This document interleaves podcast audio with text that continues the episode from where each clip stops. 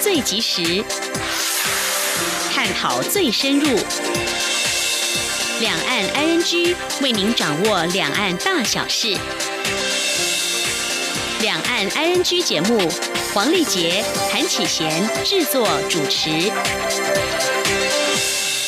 各位听众您好，我是韩启贤，我是黄丽杰。今天是二零一九年十二月十八号星期三，欢迎收听每周一到周五播出的两岸安居节目，一起掌握两岸最近的新闻焦点，还有交流互动。今天节目一开始，先欢迎大家了解重点新闻，包括台股收涨二十五点，突破一万两千一百点关卡，来到。一万两千一百二十二点四五点，总统大选首场电视证监会今晚登场，而电视辩会二九号下午举行。景气外冷内温，中院估明年经济成长率为百分之二点五八。而在掌握新闻重点过后，今天我们的焦点话题有两个，我们要连线中央社驻北京记者周慧莹。首先要谈的是，美国和中国大陆历经一年多贸易谈判，在日前达成第一阶段的贸易协议，主要有哪些内容？而中美双方目前对外表述出现了一些差异。那么中国官方有哪些说法呢？而将持续协商又有哪些关注焦点？还有中国大陆在香港跟澳门实施“一国两制”，二十号是澳门主权移交二十年。由于发生香港反送中运动抗争，而中国大陆官方在这几天可能会有哪些政策宣示呢？中国大陆学者专家又对香港跟澳门相关情势发展有哪些看法？稍后请慧英来告诉我们。至于在节目的后半段，我们来关心哦。十二月十八号是联合国国际移民日，二零一一年起，政府将这天定为移民节。回溯一九九零年代，自东南亚来台的婚姻移民女性将被贴上负面标签。她们从中文识字启蒙到进入国会争取权利，从被视为社会问题到国家西南向驻守，无论是外配还是陆配，这些新住民努力把烙在身上的荒谬标签一张张撕掉，取而代之的是开朗与自信。在节目后半段，我们将收听记者专婉如的专题报道，从外籍新娘到新住民，走过三十年漫漫路。好，我们接下来先来关心今天的重点新闻，轻松掌握的新闻 I N G。新闻一开始，先关心台股。台北股市今天高档震荡，早盘科技股回档，指数一度下跌超过三十七点。午盘后，电子股跌势收敛，金融股翻红，指数上涨突破一万两千一百点大关，收在一万两千一百二十二点四五点，上涨了二十五点四四点，涨幅百分之零点二一，成交值一千四百多亿元新台币。二零二零总统大选首场电视政见发表会今天晚间在华视登场，三组候选人包括蔡英文总统。国民党候选人韩国瑜、亲民党候选人宋楚瑜都做好了准备，将呈现过去政绩、未来施政规划以及国内外情势看法等各项证件。今天记者郑林的报道。二零二零大选首场总统候选人证件发表会，十八号晚间即将登场。根据中选会规划，每一候选人发表证件时间共为三十分钟，分三轮发表证件，每一轮时间十分钟。至于发表证件的顺序，则在发表会前抽签决定。二零二零蔡英文总统连任办公室发言人简书培表示，证件会总统最主要就是要报告过去三年半任内的政绩，以及未来四年有哪些政策，希望将台湾。带到更好的生活环境。第一个部分当然就是要报告过去在第一届任内我们到底做了哪一些政绩。那未来四年我们要有哪些政策，对于国家在对于整个台湾的生活环境，还有对于国人最在意的一些经济民生的议题如何提升，所以我们都已经在做准备了哦。那呃，总统也非常的有信心在做各方面的准备，因为呃都已经是三年连任的总统了哦，所以对国家的状况。这个呃掌握其实是非常清楚的。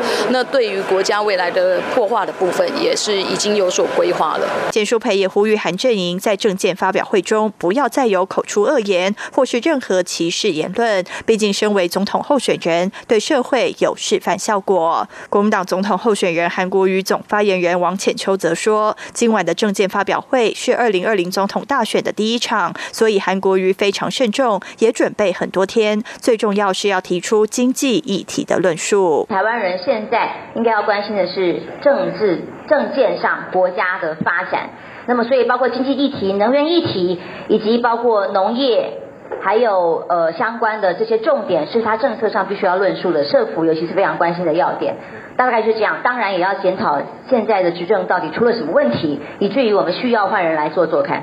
亲民党秘书长李红军表示，证监会是宋楚瑜最专长的部分，毕竟他已经准备了二十年。在证监会中，宋楚瑜将会对整体国内情势、两岸情势、国际情势、台湾目前的困境等提出看法，也会把政策牛肉、想法观念表达给国人了解。央广记者郑玲采访报道。而总统大选电视辩论会如何举行？今天十八号由公示邀集总统候选三阵营，还有媒体进行协商。目前确认辩论会将于十二月二十九号下午两点在公示举办，由媒体人陈信聪担任主持，四报一社作为媒体提问人。这场电视辩论会全程将同步公讯给所有媒体网络直播，并提供手语服务。总统府今天公布二零二零年元旦升旗典礼活动规划。明年的元旦升旗典礼主题为“二零二零携手同心，台湾前进”。以普普风的柔和线条设计升旗典礼的主视觉，象征社会多元融合与包容。特别的是，明年元旦升旗将由镇守国家边境关卡的防疫英雄、表现优异的棒球国手以及青春洋溢的交换学生领唱国歌。请听记者王威婷的采访报道。now. 每年的元旦升旗典礼都是民众热情参加的活动。二零二零年的总统府前元旦升旗典礼由台湾福伦人元旦升旗典礼委员会主办，主题定为“二零二零携手同心，台湾前进”。代表台湾虽然在过去一年备受打压与挑战，但仍坚定守护民主价值。新的一年更要携手同心，团结努力，让世界看到台湾与世界交朋友的决心。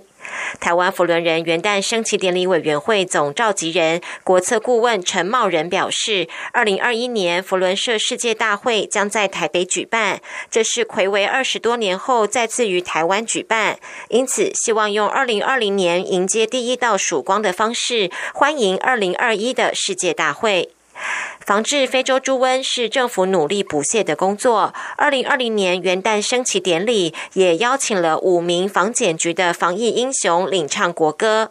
同时，台湾棒球好手在世界各级比赛大放异彩。明年元旦升旗典礼也邀请了十五位棒球国手，加上四十位福伦社的交换学生一起领唱国歌。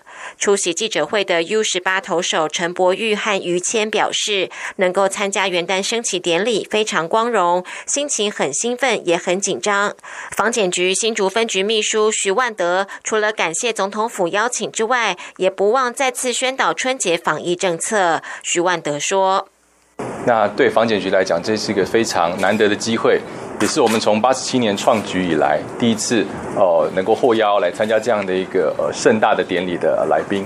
那希望能够借由今天这么多媒体在现场，请帮我们多多宣导，在春节即将来临的这个时刻，然后所有从国外来的这些旅客，还有你们返乡的旅客，记得千万不要带猪肉制品以及任何的动物及植物的产品。二零二零元旦升旗主视觉以柔和的线条表现流动的流体世界，象征多元社会的包容与融合。配色与设计走普普风，以大面积色块营造热闹有生命力的氛围。在节目安排方面，北一女中和建中乐器队，以及曾获得日本中学生排舞比赛的南强工商、全国中等学校热舞大赛高中混合组冠军的启英高中街舞团将共同演出。此外，金曲奖最佳演唱组合 Vox 完声乐团负责暖场开唱，以年轻人的活力与创新迎接新的一年。中央广播电台记者温威婷采访报道。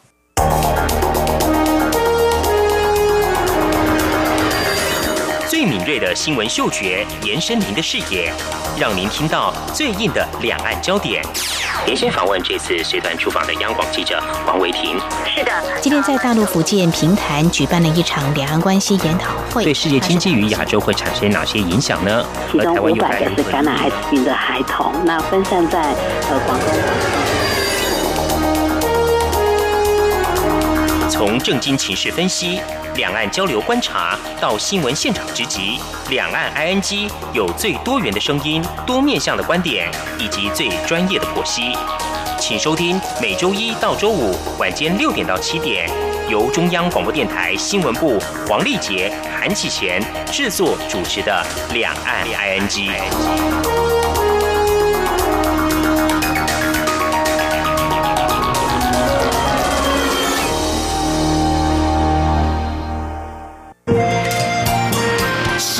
光，北方打开了世界之窗，是阳光翅膀，环绕着地球飞翔。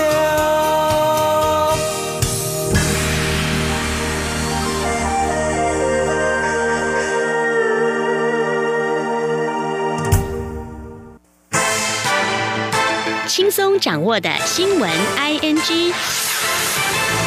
针对美国联邦参议院会表决通过二零二零会计年度国防授权法案 （NDAA 二零二零），外交部今天十八号回应表示，感谢美国国会再次展现对台湾的坚定支持，我政府将持续在现有坚实友好基础上，稳健深化台美互惠互利的安全伙伴关系。以下记者王兆坤的报道。美国众议院、参议院先后通过明年度国防授权法案，外交部表示。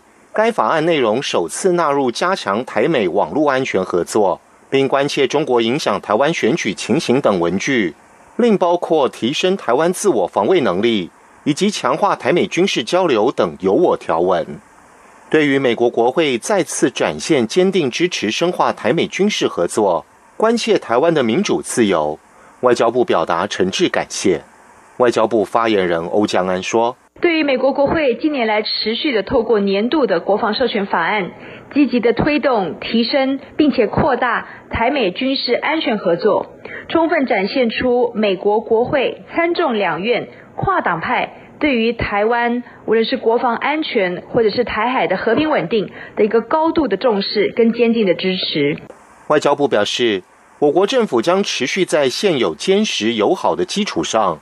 持续与美国密切联系沟通，稳健深化台美互惠互利的安全伙伴关系，并善尽区域成员的责任，共同维护台海及区域的和平稳定。中央广播电台记者王兆坤台北采访报道。美国胡佛研究所十七号公开蒋经国日记，截取多篇日记，着重在一九四九年蒋经国在台湾政坛逐步接班的历练，以及他越来越接近决策核心的政治参与。美国斯坦福大学胡佛研究所举行蒋经国私人日记的公开发布会，美国前国务卿舒兹及研究台湾近代史的三位美国权威学者出席，凸显蒋经国日记的公开对学术研究的重要性。胡佛档案馆在不设置记所有权的前提下，将于明年二月正式开放展览蒋经国日记。参照先前自二零零六年起分批公布蒋介石日记的做法，外界有机会将两蒋日记交叉对照，丰富对近代史的认识与研究。接着关心财经焦点，中央研究院今天公布最新经济成长率预测，今年在国内消费回温与投资增加情况下，上修到百分之二点六二。明年二零二零年，中研院认为内需渴望维持稳定成长，但全球经济放缓，预估经济成长略低于今年，是百分之二点五八。以下记者杨文军的报道。中研院指出，美中贸易战让全球需求疲软，但台湾受惠于贸易转单效应、台商回流投资升温及半导体设备投资扩增等因素下，带动内需成长。第三季实质 GDP 年成长率达百分之二点九九，因此中研院上修二零一九年经济成长率至百分之二点六二。展望二零二零年，中研院认为台湾将持续受到贸易转移与投资汇回效益，内需可望维持稳定成长。不过，全球经济前景仍因贸易纷扰尚未落幕，以及中国内需放缓日益明显，扩张动能将有所趋缓。预估明年实质经济成长率为百分之二点五八。中研院经济所研究员周宇田说：“一些啊，半导体、高科技的啊，这个。”比较积极啊，比较多的这个啊投资啊，所以我们认为啊，这个明年的景气状况啊，还是可以持续一个不错的一个。状态。中研院强调，尽管美中暂时达成协议，但是智慧财产权、科技竞争与其他贸易结构问题，短期内仍不易解决。另外，美国经济进入周期性的放缓，中国经济结构性改革与债务风险犹存，企业投资步调与消费者信心易受牵制。此外，台商回流成效与民间投资趋向是否积极持续，以及政府在推动重大公共建设的进程，都将成为是否支撑台湾。湾经济稳健成长的关键。中央广播电台记者杨文君台北采访报道。要告诉您的是，地震分级将出现大变革。气象局今天正式发布全新的地震震度分级表，从现行零到七级的震度细分为十级，也就是将目前五到六级的震度，再依震度持续的时间以及地动速度来区分出强弱。目的就是希望测到的震度能够和民众实际感受相符，让防灾应变更精准。全新的震度分级。将于明年元旦正式上路。请听记者吴丽君采访报道。气象地震测报中心主任陈国昌十八号指出，各国地震震度分级不同。台湾现行的地震震度是在九二一大地震之后，才从零到六级提升为零到七级。不过当时都是直接以地动加速度值 （PGA） 直接量测，其中五级的强震值介于八十到两百五十 Gale，六级的烈震值则介于两百五到八百 Gale 之间。以九二一大地震为例，最大震度高达一千多 Gale，就是七级以上的巨震。不过，随着科技的进步，新建制的地震仪更加敏锐，量测的时间解析度也大幅增加。加上气象局部件的地震站越来越密集，以致现行使用的地震震度分级演算程序，容易在小规模地震时解析到高震度而发布高。震度地震报告，但此高震度仅出现在局部地区，且维持时间很短暂，一般不致造成灾害。为使地震震度更符合救灾与应变的需求，气象局参考美国及日本相关作业与国内学者研究结果，将目前五到六级的震度，再依照震度持续的时间以及地动速度来区分出强弱，其中。五弱是八十到一百四十 gal，五强是一百四十到两百五十 gal，六弱是两百五到四百四十 gal，六强则是四百四十到八百 gal。同时，震度持续未达零点一秒的，一律不列入计算。陈国昌说：“日本来说，它是这样，如果说这个加速度值要持续到零点三秒以上，他才把它认定。”零点三秒以下，他们就舍弃掉了。那我们是零点一秒以下，我们就把它滤掉。所以现在很多是零点零几秒的高震度。陈国昌指出，以近十年台湾发生的一千三百七十个显著有感地震实例来说，若以旧制来看，共有一百九十四个震度超过五级，十六个震度超过六级，但新制只剩十个五级，一个六级。另有一个去年发生的零二零六花莲地震是七级，也因此未来如果气象局发布震度是五弱，尽管摇很大，民众还无需太过恐慌。但若是五强以上，就要注意可能会有灾害发生。中央广播电台记者吴丽君在台北采访报道。家福基金会今天公布二零一九年度十大儿保事件，在这十大儿保新闻中有两起托育托婴人员对幼童施虐事件。家福警长何素秋表示，这跟过去几年统计相比是比较少看见情况，因此他们呼吁托育人员应重建专业形象，一同守护儿童安全。请听记者肖兆平的报道。家福基金会收集今年一月到十一月共两百七十七件的儿童保护新闻，再进一步选出二零一九年的十大儿保事件。十八号举行记者会，说明十大儿保事件的新闻类型。家福指出，在两百七十七件的儿保新闻类型比例中，居冠的是有六十七起的身体伤害类型。如果看死亡人数，排名第一的则是有二十四人亡故的疏忽致死类。行，而经票选的十大儿保事件中，则有三起身体伤害，有各两起的儿虐致死、性侵、杀子自杀，以及一起疏忽致死。家福执行长何素秋进一步表示，虽然不当亲子教育依旧占比高，但当中有两起跟托育托婴人员有关的儿虐新闻，直言这是过去调查罕见的情况。他说：“我今年最大不一样是有两个是托育人员的，呃，这个伤害孩子的这个个案进到这个十大里边。哦，那的确，呃，以前没有没有呃这么这么的严重过。为了了解民众对台湾儿保环境的主观认知，家福也在十一月二十九号到十二月十一号进行网络调查，在一千六百九十三份问卷中发现，尽管有四成一的受访者认为儿虐情况逐渐改善，但仍有五成七的受访者是持严重看法，且更有高达七成六的受访者对台台湾托育环境感到不放心。何素秋说。高达七成六的民众对托育的环境是不放心的，哦，所以其实托育的这个专业领域应该再去重建那个专业的品质跟形象，让民众啊对这个专业呃能够再重新信任，然后敬重。哦，这个是我们今年看到的比较特别的哈。这两项统计调查凸显了儿虐以及托育安全问题。虽然政府强化了社会安全网工作，但仍需民众有正规的通报观念。同时，也呼吁托育人员要重建形象，一同来守护儿童安全。中央广播电台记者肖兆平采访报道。关注港澳焦点，中国国家主席习近平已经在今天下午抵达澳门。将出席澳门主权移交二十周年庆祝大会，但是香港多家媒体的记者却被以企图到当地从事危害公共安全秩序的活动为由，遭到拒绝入境采访。香港记者协会今天对此表达遗憾，并促请中国大陆和澳门当局基于尊重新闻自由的原则，不要再肆意限制记者出入境权利。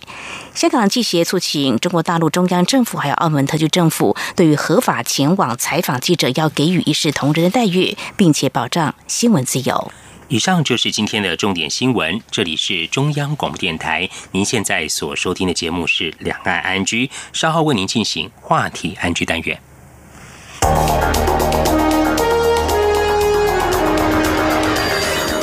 最敏锐的新闻嗅觉，延伸您的视野，让您听到最硬的两岸焦点。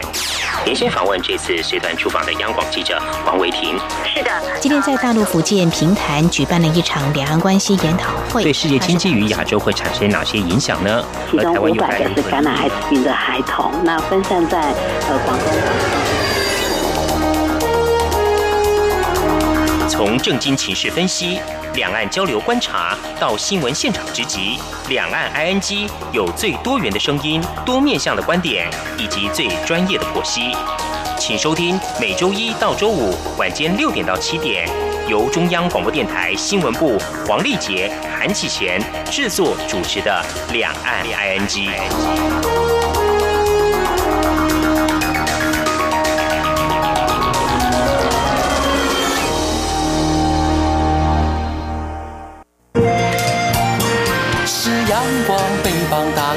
世界之窗是阳光翅膀，环绕着地球飞翔。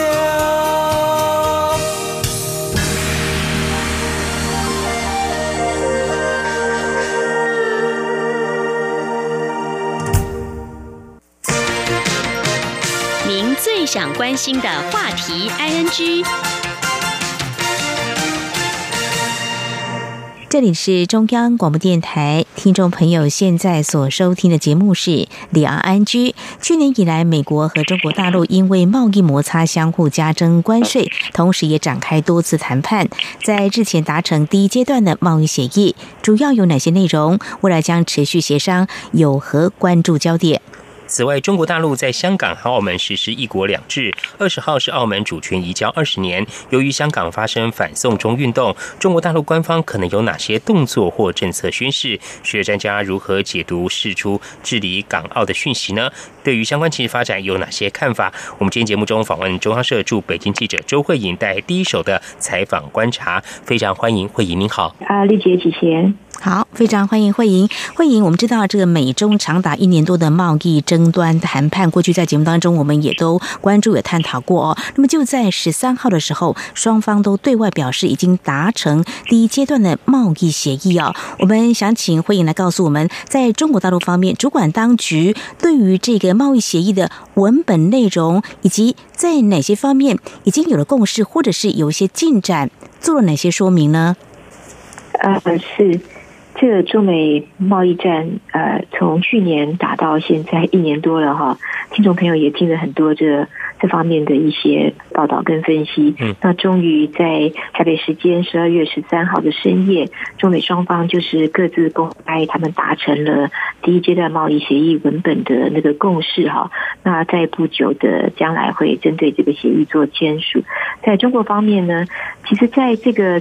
双方公布达成第一阶段贸易协议之前呢，中国其实就讲了很多次，他们最关注的呢就是这个关税的部分。嗯，对，所以在这个关税部分，在当天的记者会当中呢，中方就已经讲了，就是美方对于就是原本在十五号对中国输美产品会加征的一些关税呢，他们不会照原来的那个样子做，这个是中方的最关切。事实上，就是美国的贸易代表莱特海泽。他在台北时间十三号的时候，他就有讲啊，根据就是第一阶段这个贸易协议呢，就是美方原来对中国要是开征的关税呢，它会降低，并且会无限期延后。本来要在十二月十五号对高达一千六百亿美元的中国消费品加征百分之十五的关税，这听起来蛮可观哈。这个部分会就是延后了，就是本来要开征的，然后他不开征了。在美方的宣布之后呢，其实不是只有是美国要对中国的商品要开征关税，其实中方对美国是有。那在这个第一阶段协议达到之后呢，中国国务院关税税则委员会，他在十五号的中午，就是本来预定要呃对美国关税开征的时间呢，他就宣布了做了一个公告，他说为了落实就是这个第一阶段贸易协议呢，就是他本来计划在当天中午十二点零一分要加征的一些。部分的进口关税呢，它这个税率是百分之五到百分之十呢，就暂时不征收了。那还有一个重点就是呢，因为他们本来对呃美国的汽车还有零组件，他们是暂时停征这个加征关税的，那这个部分呢会继续暂停下去。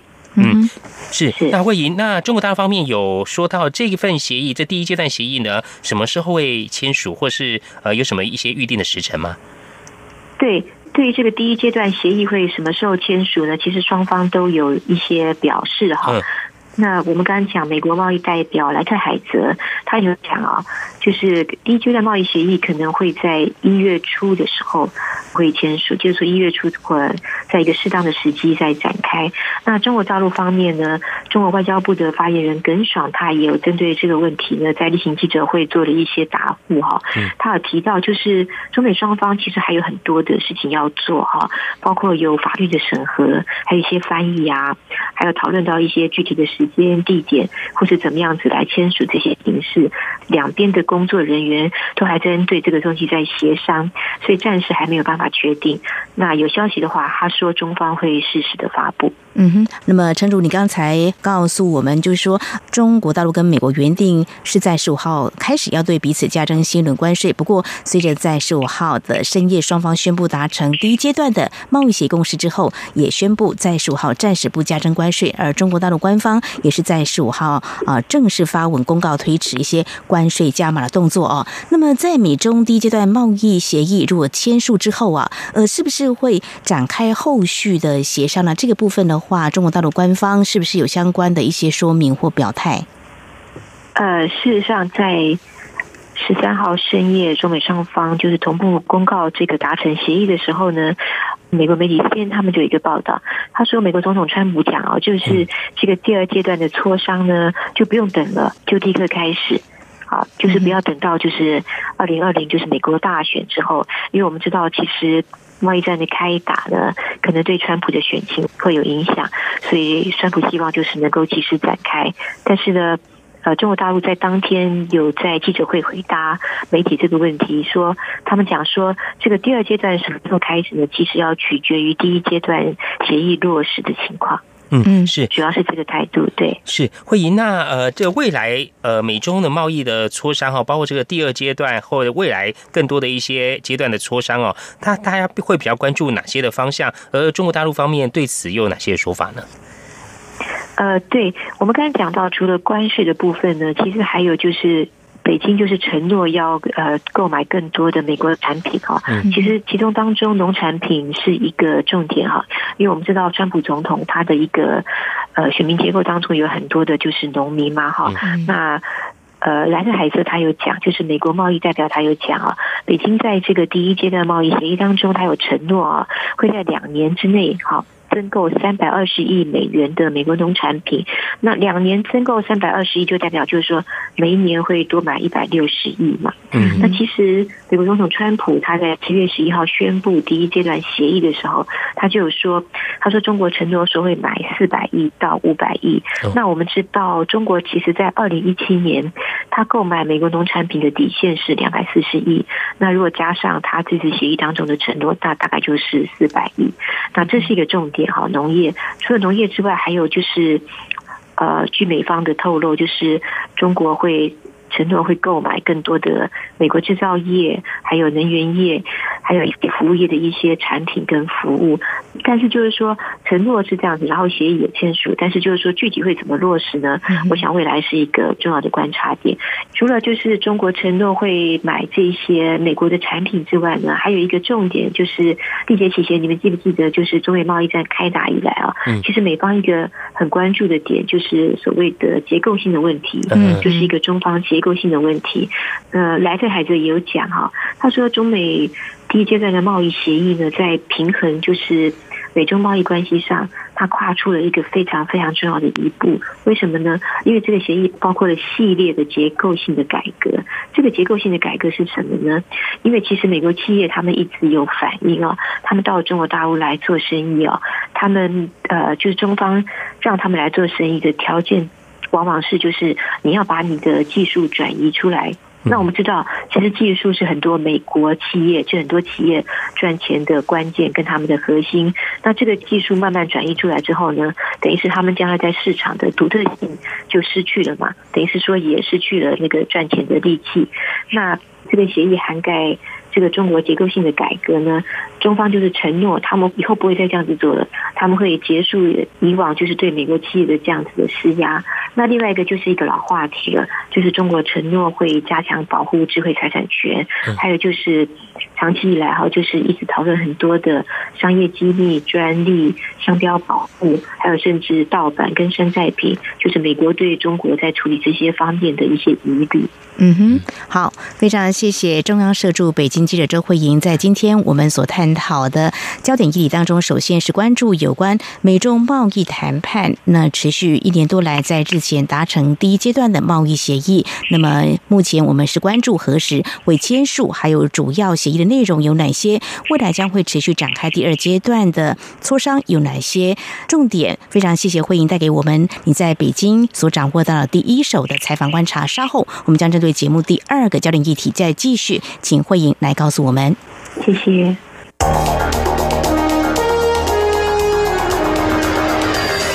最敏锐的新闻嗅觉，延伸您的视野，让您听到最硬的两岸焦点。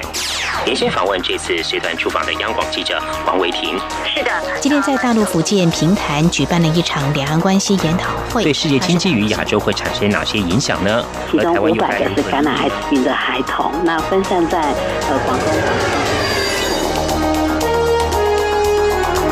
从正经情势分析、两岸交流观察到新闻现场直击，两岸 ING 有最多元的声音、多面向的观点以及最专业的剖析。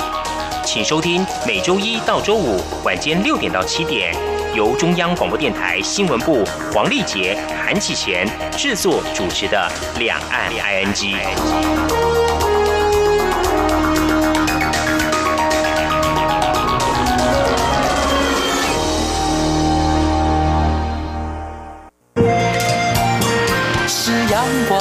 膀打开了世界之窗；是阳光翅膀，环绕着地球飞翔。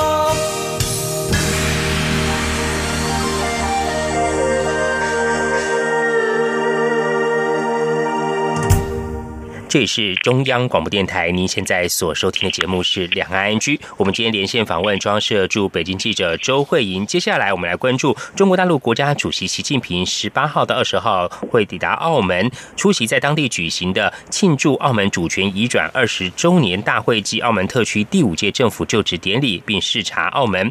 就相关讯息显示。会以您的观察，是否这次习近平前往澳门，会对于澳门未来发展做一些政策性的宣示呢？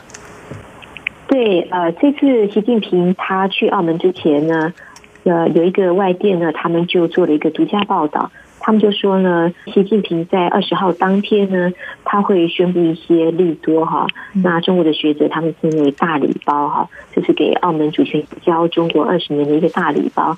大礼包的礼物有哪一些呢？就是第一个，他们要建立由人民币计价的股票交易所。那第二个就是要加速推动正在进行中的人民币结算中心。那还有就是为澳门筹划邻近的中国土地以供开发，这个是预计要宣布的。那简单的就是讲，就是说呢，因为我们知道香港是国际金融中心城市，但是呢，这半年来啊，香港发生的就是让。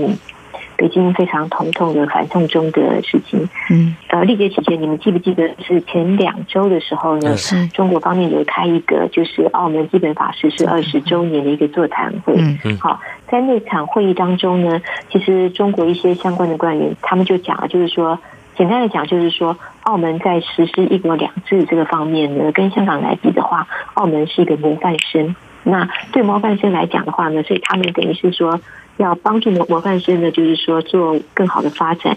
听众朋友听到澳门的时候呢，首先想到的应该就是他们的赌博业，也就是博彩业啊。那确实呢，澳门的产业结构呢，就是靠博彩这一块在支撑啊。那因为这个反送中的检讨呢，呃，其实大陆这边很多的学者他们就讲到哈，就是。香港为什么会发生反送中这个事情啊？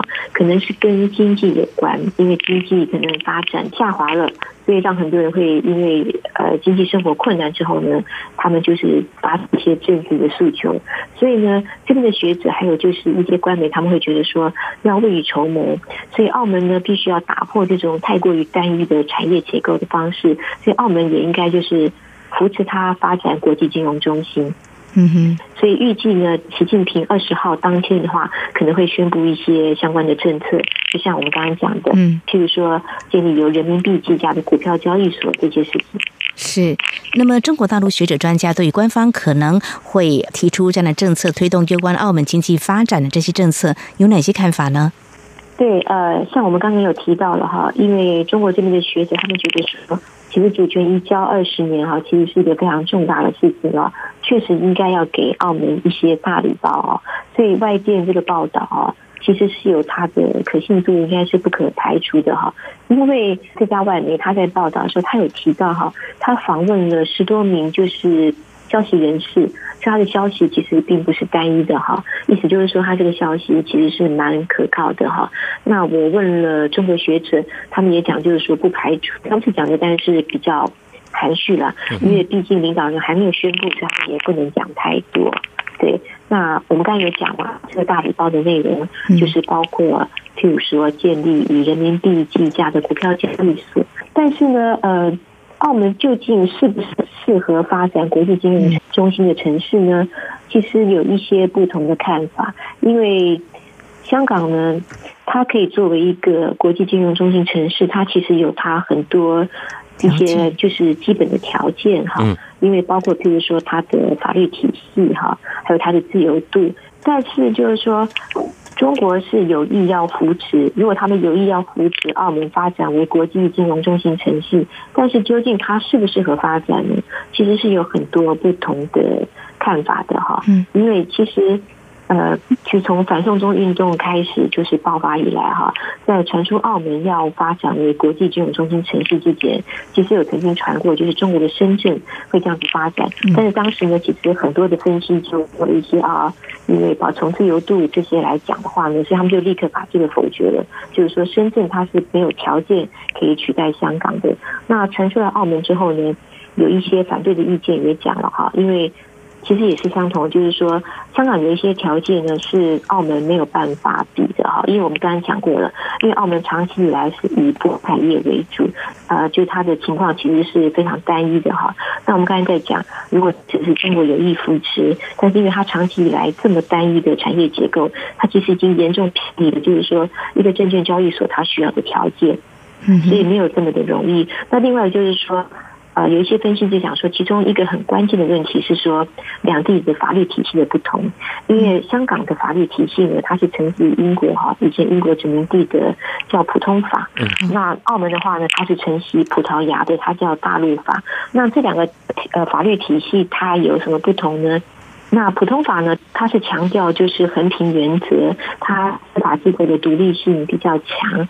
那它法区对投资者有相当充分的保护，所以。分析就讲，实行普通法系的地区呢，它往往金融市场跟资本市场呢，它比较发达。嗯，那从全球性的角度来看，几乎可以说没有普通法的系统呢，它就没有金融系统。那大陆法系呢，它是从属于政府体系的法系哈，它更加依赖成文的法典跟法律法规。呃，比较来讲的话呢。这个普通法系的司法独立性跟能动性方面呢，它没有办法跟普通法系相提并论，所以许多分析就讲呢，这个是澳门没有办法跟香港竞争国际金融中心城市地位的一个最关键的因素。是，那慧莹，另外哦，就是澳门主权移交中国二十周年之际哦，因为香港这个爆发反送中运动哦，北京对港澳呃施行的这一国两制制度受到了一些质疑哦，不晓得在这一方面的话，中国大陆的学学界或是您访问的一些学者有哪些的看法呢？呃，对我们刚刚呃有稍微提一下哈，就是中国这边的学者哈，他们是从经济的角度来解析，就是发生这个反送中的成因啊。这个经济的角度可以分为一些方面哈。嗯。从国际上面来讲哈，学者有提到，我们知道就是呃以前西方国家呢，他们其实在经济上呢，他们是处于一个。主流的地位哈，那中国学者讲说，自从中国改革开放之后呢，这几十年来呢，中国国力的崛起，那现在其实等于是中国是以一个接棒的姿态呢，在这个国际经济方面呢，其实才采取就是它的地位就是越来越高了。那我们知道就是说，在一国两制之下呢，香港是在一国两制之下实施西方资本主义的一个地区。那学者是认为，就是说，在这个情况之下，其实香港它会有一些焦虑跟有一些迷茫啊，这个是这个方面。另外一个方面是中国国力崛起之后，它的经济崛起之后呢，以前呃，我们知道香港它在经济上跟中国大陆比的话，它是很大的优势哈。那现在这个优势渐渐失去了。这边的学者是认为，香港人在这种心态之下呢，也会有一种不平衡感，就是。慢慢的产生出来，那在这些情况之下，再加上可能有一些政治的因素呢，那因为这次这个反送中的，呃，其实应该不能讲反送中，在中国大陆他们这边讲，就是说，因为我们知道反送中是因为要修改逃犯条例而起的哈，大陆学者就讲说，其实这整个事情呢，都是反修例或者修例呢，它是或是反送中，它是一个引爆点，真正深层的原因呢，其实是因为。国际经济体系的变动，还有就是中国大陆跟香港这个经济地位的变动呢，造成香港人的一个心态上的一个失衡或是一个迷茫，引发了这一系列的事情。嗯哼，好，非常谢谢慧莹带给我们你在北京采访的中国大陆学者。那么，对于香港反送中运动从今年六月开始爆发到现在呢，我们来关注发生原因中国大陆学者的看法。事实上，我们是关注，因为二十号呢就是澳门主权移交二十周年，因为中国大陆呢对于香港跟澳门的治理是采取一国两制，怎么样来关注它相关的一些焦点？另外呢，在我们节目前半段呢是关注有关美洲贸易谈判持续一年多来在日前达成第一阶段的协议，何时签署？而未来第二阶段的谈判有哪些关注焦点？我们在今天非常谢谢中央社驻北京记者周慧莹带来你的第一手采访观察，非常谢谢慧莹，谢谢慧莹，谢谢。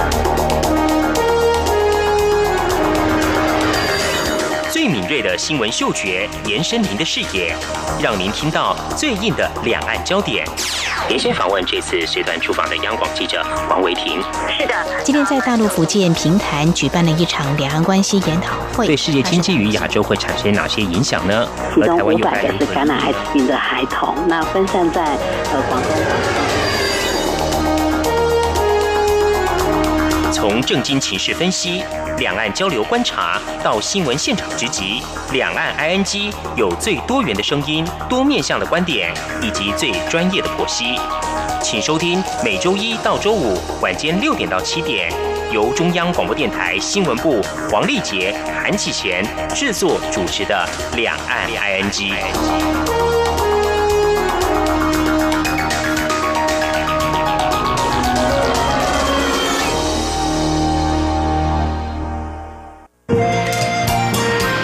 阳光，翅膀打开了世界之窗；是阳光，翅膀环绕着地球飞翔。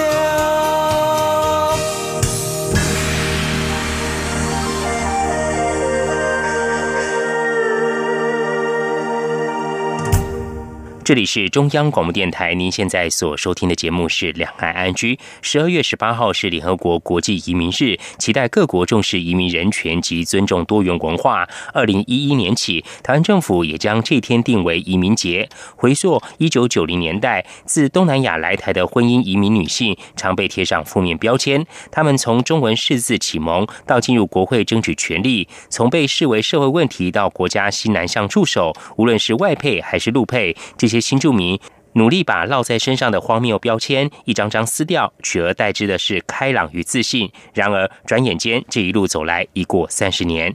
以下是记者詹婉如的专题报道。十二月十三号，严肃的立法院内，因为穿着各国服饰推广文化与美食的新著名姐妹们而热闹缤纷。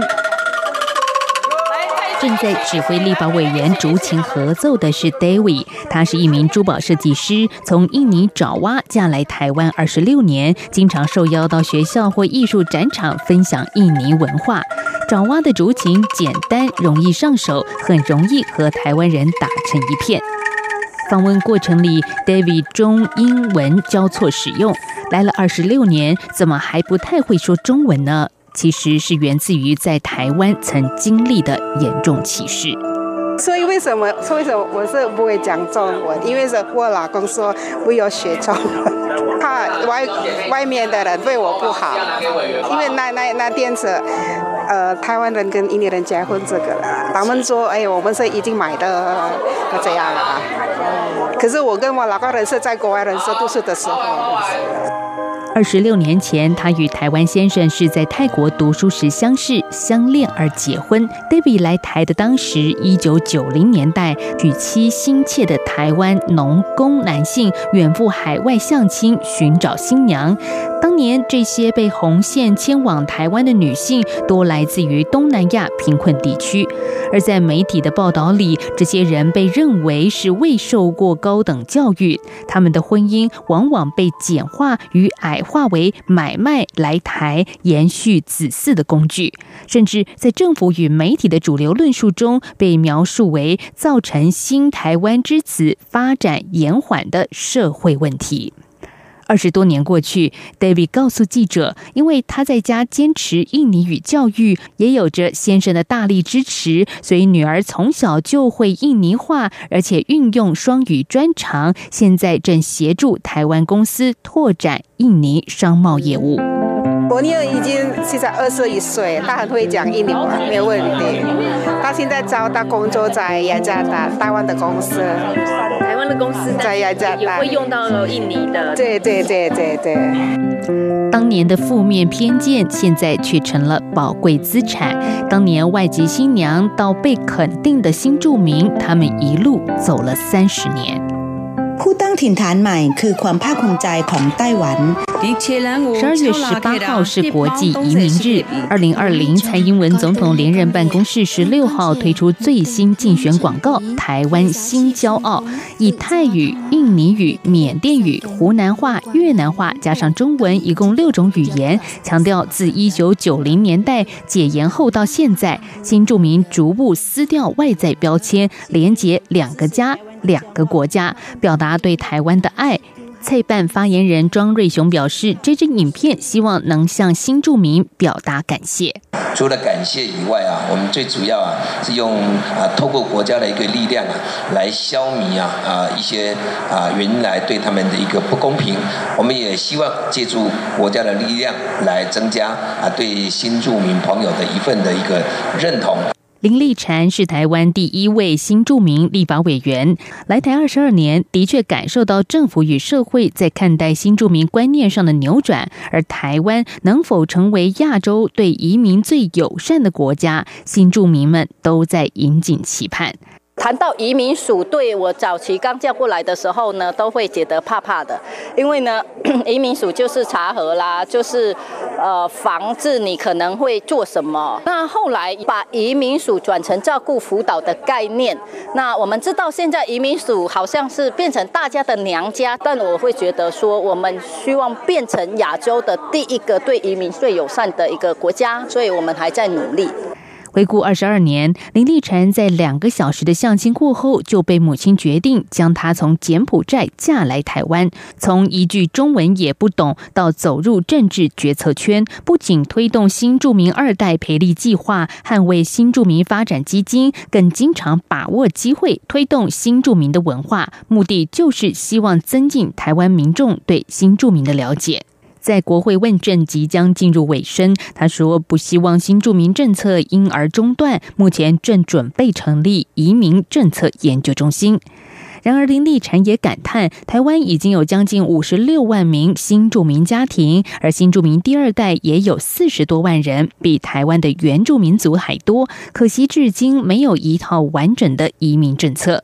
对此，被列为民进党不分区立法委员候选人、新住民代表罗美玲也深深有感。现在去原住民的人口数都比新住民来的少了，对呀，像他们也有他们的这个委员会嘛，那客家也有客家委员会，所以以我们这个数字来看，超过百万的这个加上二代，加上呃这百万的这个人口，我是真的觉得有这个需要，很需要一个专职单位来做一个统筹。罗美玲是现任南投县议员，也曾经是行政院新住民事务协调汇报委员。他表示，进入国会后将致力推动新住民委员会。马来西亚华侨出身的罗美玲，大学来台读书，毕业后嫁到南投，成了台湾媳妇儿。常年在地方上关注新住民议题。他认为，许多中央政策利益良善，但地方落实出现落差。未来他将会特别在此琢磨，关注政策推动的顺畅。像南投还是偏远地方，那他也找不到师资，所以有时候，呃，我们这政策定下来之后，那地方上有哪一些，呃，遇到哪一些问题，中央应该要去。去了解，所以这就是我所我所刚才所提到的，有些东西还是必须需要去滚动式的去做修正。当前新住民政策被政府高度重视，其实这也是三十年来新住民姐妹一点一滴努力的成果。从一九九五年在美农发起的外籍新娘识字班，到二零零三年倡议新住民权利的南洋姐妹会成立，他们出书、出唱片、演舞台剧，就是要让社会大众看见漂洋过海远道而来的他们。别人口中的不可能，在我耳里。是一种鼓励，别人眼中的不信任，在我心中是一种激励。立委林立晨的脸书上有着这段影片，已达十一万观看人次。林立晨说：“新移民和在地台湾人没有什么不同，我们努力工作、养家、顾孩子，在为这块土地付出的同时，也滋长出密不可分的认同与归属。”而每一个我们都在自己的岗位上尽心尽责。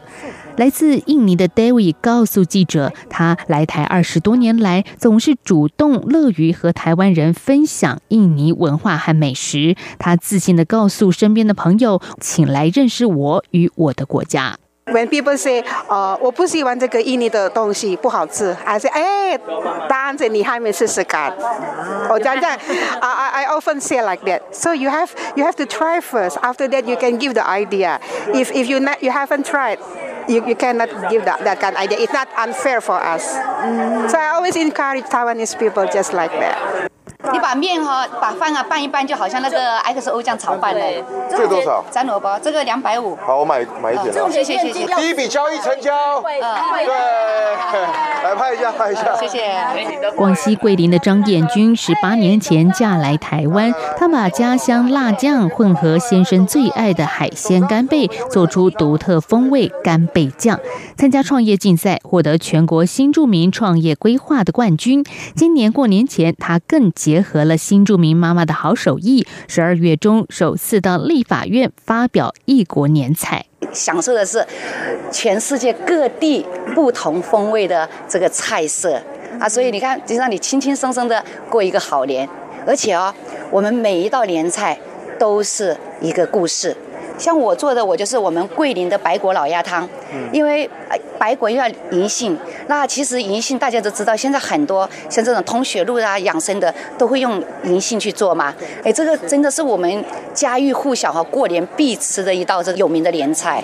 张艳君说：“姐妹们的手艺很好，但没有平台展现。如今，她们拿出拿手绝活，与台湾人分享家乡的美好。”来台十八年的蒋萌已经是三个孩子的妈，也加入张燕君年菜行销的行列。姐妹们从分享家乡美食的朋友，变成相互扶持做生意的伙伴。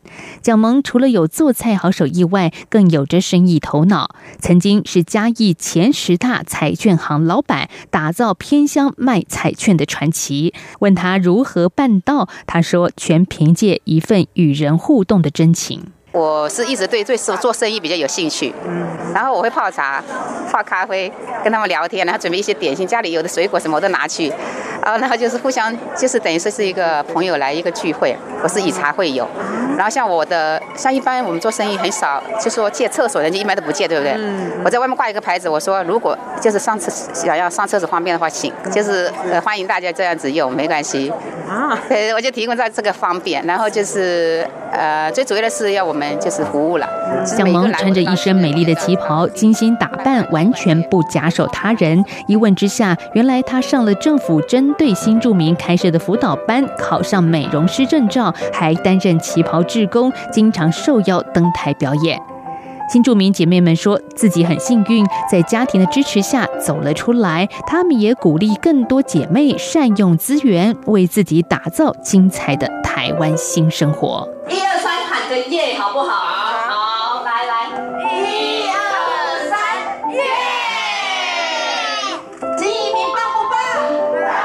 央广记者张婉如专题报道。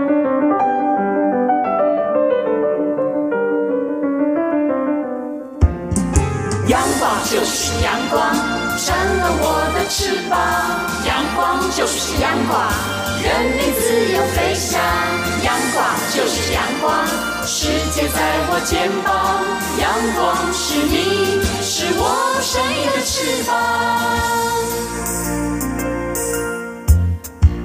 Para pendengar sekalian lanjut lagi. Peut-être qu'ils ont oublié la question en plus, hein? For me, that's the greatest compliment. Солнце стоит мне настольной лампой. Hola, Sol. Andrea. 无论你在世界的哪个尽头，请你跟我这样做。Turn on your radio，